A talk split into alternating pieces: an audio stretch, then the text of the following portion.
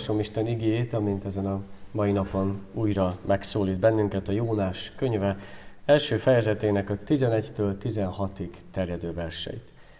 Hogy Isten igéje miképpen kíván megszólítani bennünket a Jónás próféta könyve első fejezete 11-től 16-ig terjedő versei alapján, kérlek, hogy helyeteken maradva hallgassátok.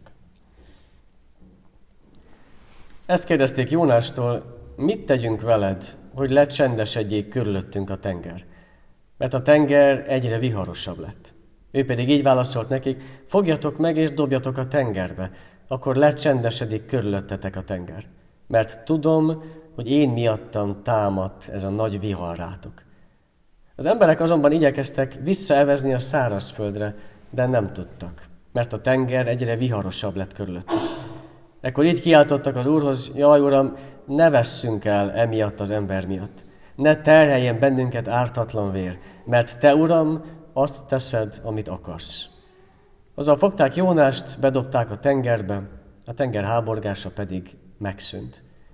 Ezért az emberek nagy félelemmel félték az Urat, áldozatot mutattak be, és fogadalmakat tettek az Úrnak.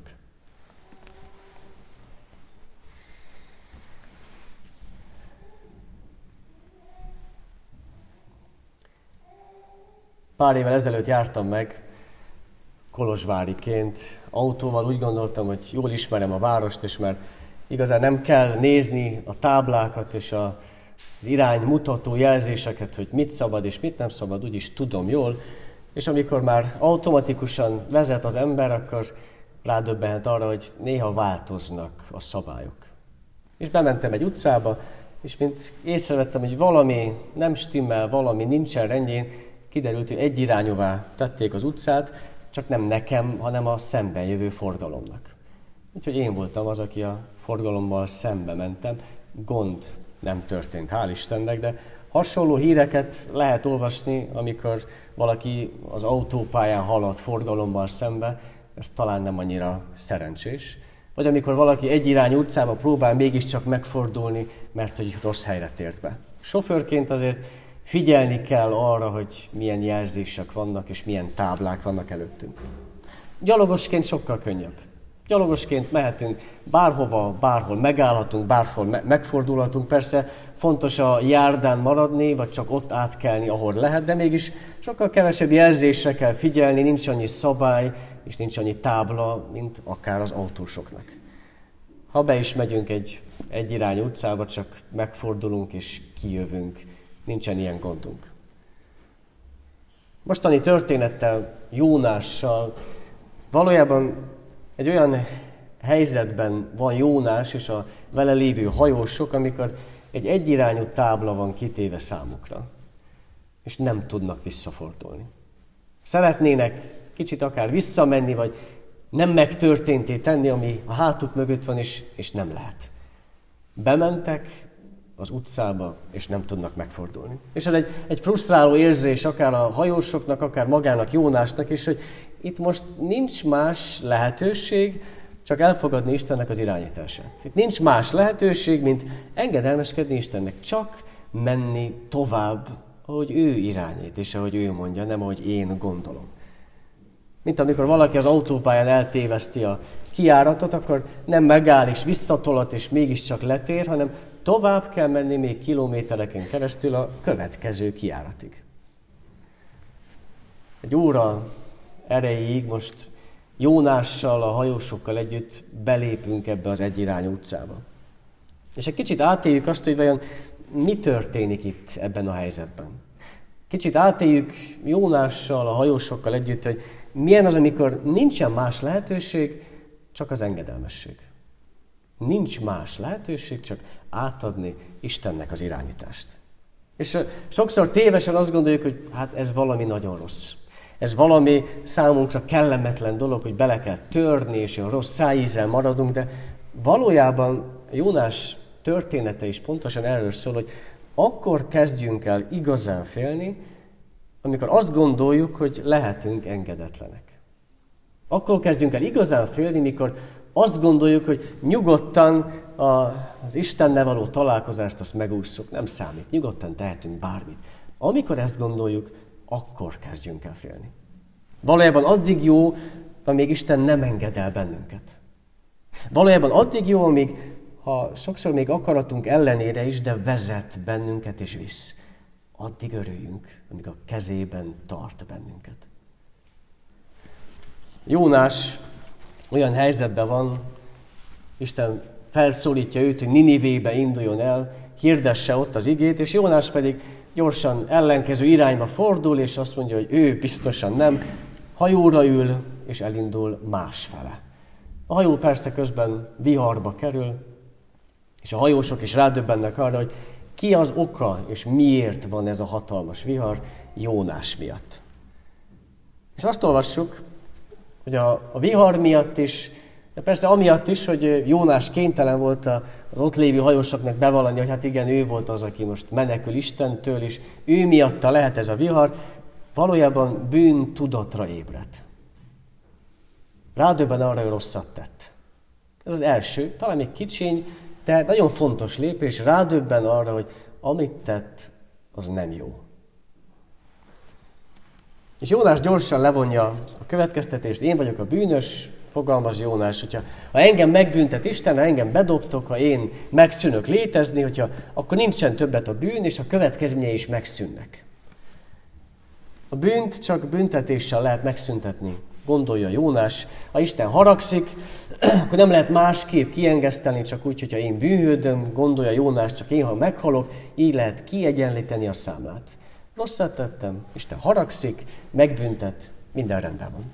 És ez egy kicsit hasonlít a, a mi gondolkodásunkhoz is sokszor, ha valamit rosszként élünk meg, akkor gyorsan felmerül a kérdés, hogy vajon mit tettem? Miért büntet az Isten? Miért következik ez? Mint hogyha valamilyen bűnnek lenne a büntetés, ami velem úgy élem át, hogy rossz, történik.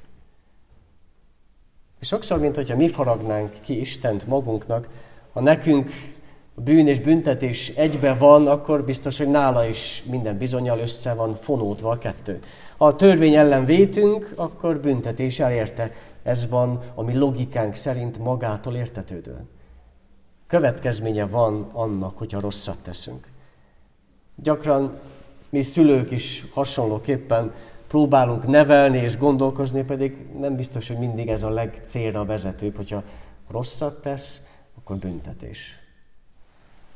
Főleg az, hogy, hogy Isten nem így a mi atyánk. Talán ez a mi legnehezebb Jónásnak is megérteni, és nagyon sokszor nekünk, a saját életünkben is mennyire nehéz ezt megérteni, hogy nem így a mi atyánk az Isten. Jónásnak az a nehéz, hogy úgy érzi, hogy neki nincsen bocsánat. Menekült Isten elől, nem, ez képtelenség, hogy megbocsássa az Úr, és persze akkor Ninivének sincsen bocsánat. Hát ha neki sincs, akkor Ninivének sem adja át szívesen ezt a bocsánatot. Mennyire más, ha úgy tudnánk gondolkozni, hogy nekem is van, és a másiknak is van. Nekem is van bocsánat, és, és át tudom adni ezt másoknak is. Mennyire másképp tudom átélni a viharaimat így. Jónás meg akar halni. Azt mondja, hogy Isten haragszik, akkor nincs más megoldás, mint csak meghalljak, és, és nem tudja, hogy ő valójában előre mutat. Ő még nem tudja, mi már tudjuk, mi már ezt láthatjuk, hogy előre mutat Jézusra. Előre mutat Jézusra úgy, hogy Jézusnak az volt az ő eljövetelének a célja, hogy a bűnre ne csak a büntetés lehessen a válasz, hanem lehessen a kegyelem is. Ami nagyjából annyit jelent számunkra, hogyha valakire úgy gondolunk és úgy nézünk, hogy megérdemelni, hogy a nyakát törje, megérdemelni, hogy legalább egy kis kéz-lábtörést kívánjunk neki, mert olyan, akkor valahogy mégse ezt kívánjuk nekem, sokkal inkább azt, hogy legyen ideje Istenhez fordulni. Legyen ideje, lehetősége Istenhez fordulni. Mert Isten nem így gondolkodik, hogy bűn és büntetés. És pont Jónás az, aki ennek a legjobb példája. Valójában Jónás történetének a legjobb magyarázata, az pont a Máté evangéliumából felolvasott történet, mikor Jézus lecsendesíti a tengert. Hasonló helyzet van, ott is alszik valaki, Jónás lement a hajó legaljára aludni, Jézus is aludt a csónakban. Hatalmas vihar kerekedett, A tanítványok megijedtek, ugyanúgy, hogy a hajósok is, és hirtelen valami miatt csend lett, és megszűnt a vihar. És amikor csend lett, és megszűnt a vihar, akkor a tanítványok rádöbbennek, ugye, akik előtte ébrezgetik Jézus, hogy hát te nem látod, mi van, nem segítesz, hát hagyjad, hogy itt elpusztuljunk. És mikor hirtelen csend lesz, akkor rádöbbennek, hogy ez az alvó Jézus, ez nem Jónás, hanem ez Isten, aki mindenkinek parancsol. Ez a, a világ ura, akinek a tenger és a menny és minden engedelmeskedik. Hogy nagyobb van itt Jónásnál.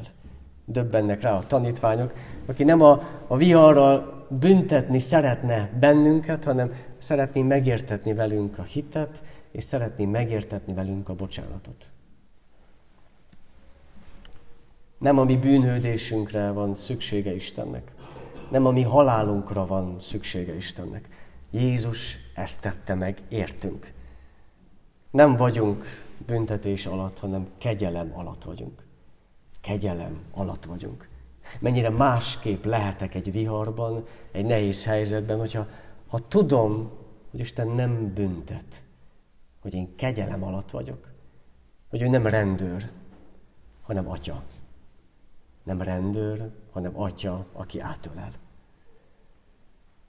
Ez a pogány hajósokkal teli hajó, és Jónás is ott van a fedélzeten, be, beeveznek egy egyirányú utcába, és rádöbbennek arra, hogy itt nem lehet visszafordulni. A hajósok belekerültek ebbe a helyzetbe, ők igazán nem hibásak, nem tehetnek róla, ahogyan Jónás igen, de benne vannak, és akár hogy próbálkoznak kikerülni a helyzetből, nem tudnak. Próbálkoznak mindenféle emberi módon, rakományt kidobnák, valahogy próbálják kievezni a hajót a, a part közelébe, de, de nem megy. Teljesen ki vannak szolgáltatva Istennek. Emberi megoldás a viharban nincs. És erre rá kell döbbenni.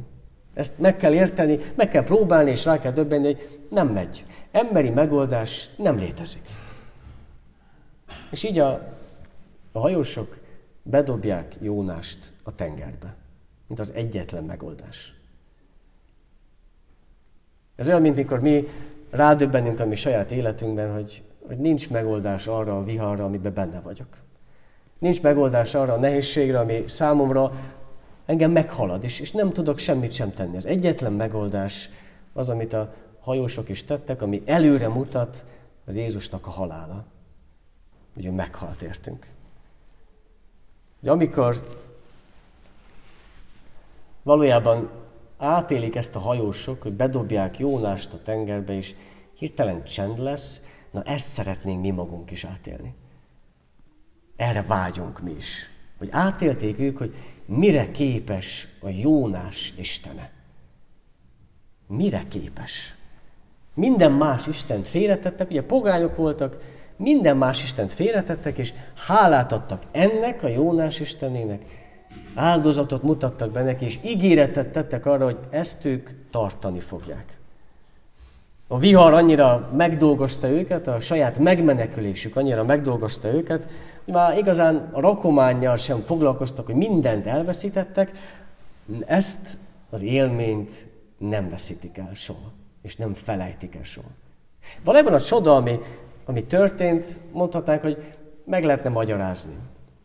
Hogy véget ért pont akkor a vihar, elcsendesült. A viharfelhők elmentek pont akkor, amikor Jónást bedobták a tengerbe, vagy éppen kimentek már a vihar zónából, és akkor így természetes, hogy elcsendesült a víz, és mindenhol csend lett. Meg lehetne magyarázni. De valójában egyetlen egy magyarázata van ennek a tökéletes időzítésnek, és ez Isten. Hogy ez Isten műve. Ilyet senki nem tud. Mennyire különleges, amikor ilyen idézítéseket élünk át mi is. Amikor átéljük azt, hogy meg tudnám magyarázni, hogy ki mit, miért mondott, és miért pont akkor, miért pont így szólított meg engem az ige, és miért pont ott voltam, miért pont ezt láttam, meg tudnám magyarázni, de valójában csak egyetlen egy magyarázat van. Az, hogy Isten megszólít. Az, hogy van. Az, hogy ő mellém áll és megerősít engem. Hogy mindent megmozgat azért, hogy vezessen engem. Akkor, amikor én bezárva és egyirányú utcában érzem magam, akkor ő mégis ki tud hozni ebből engedelmességet, ki tud hozni ebből megtérést, és ki tud hozni ebből nyugalmat számomra. Ez a csoda. Ez az időzítés. Erre képes Jónásnak az Isten, erre képes a mi Istenünk, erre képes az én Istenem. Valójában pont az a jó, hogy mindenki számára, mindannyiunk számára elérhető az, hogy meg tudjuk látni, hogy mit tett értünk az Isten. Ez lehet. Nem csak egyes embereknek, nem csak néha válogatott emberek tapasztalhatják ezt meg, hanem minden ember, mindegyikünk megtapasztalhata, átélheti azt, hogy megszületett a megváltó értem. Meghalt mindannyiunkért az Úr Jézus Krisztus. Ez az, amikor átélhetjük azt, hogy elérhetővé válik számunkra az Isten. Az élet az minket is sokszor megdolgoz, de éppen azért, hogy engedelmességgel tudjuk meglátni a mi Urunkat. Tudjuk meglátni azt, hogy mi az, amiben vezetni szeretne bennünket. Jól összefoglalja ezt, ezt a verset már egyik alkalommal olvastam, de jól ide talál, úgyhogy mégint fel fogom olvasni Lackfi Jánosnak a Töredelem Zsoltára című versét. Most tisztára engem, Uram, intelligens mosóporoddal és fertelmes zegzugaimból súrolt ki a vétkeket. Csaló vagyok, hiú és szeretetlen, apró cseprő bűnök széllökéseit fogom vitorlámba, hajóm, tés, tova szédeleg, akár rovar írtóval lefújt bogár. Kásás szittyóban toporgok a te szép, fényes ösvényed helyett, és uram, még pici, dobogó, csillag, surrogó zigóta voltam, már megárnyékozott a bűn engemet. Mert igazából a bűn nem más, mint nem veled lét, mint nem időzni azzal, aki szeret. Szikkasztani téged szeretetlenségemmel, megvonni tőled jelenlétemet, miközben te sosem vonod meg tőlem magadat. Ott állsz minden utcán végén, de nem gáncsolsz ki, nem papolsz nekem, és nem is nézel rám bánatos boci szemekkel, mint egy szemrehányó agya, hogy hát hogy tehettem én ezt veled? Hát van nekem szívem, hát véredet adtad, hát vigyáztál rám minden utamon, hát tanítottál, ruháztál, mint a divatszalonok liliomait, és lám, én anya szomorító, atya szomorító, én mégis és mégse.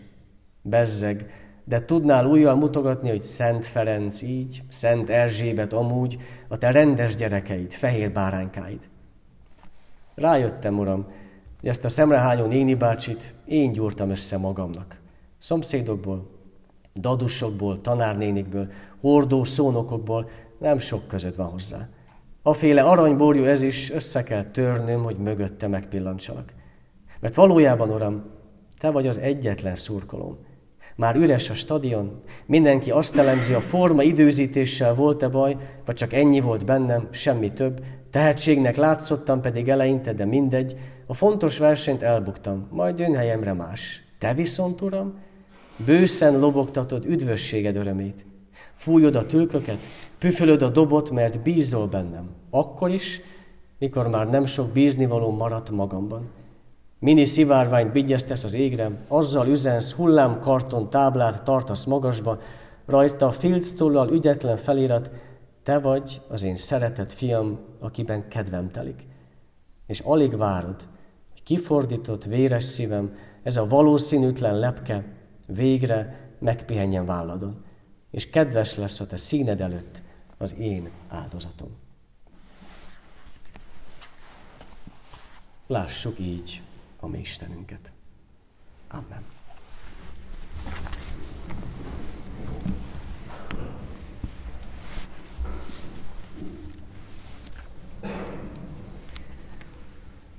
...463. énekünknek az első versszakát énekeljük. 463. énekünk, aki értem megnyíltál.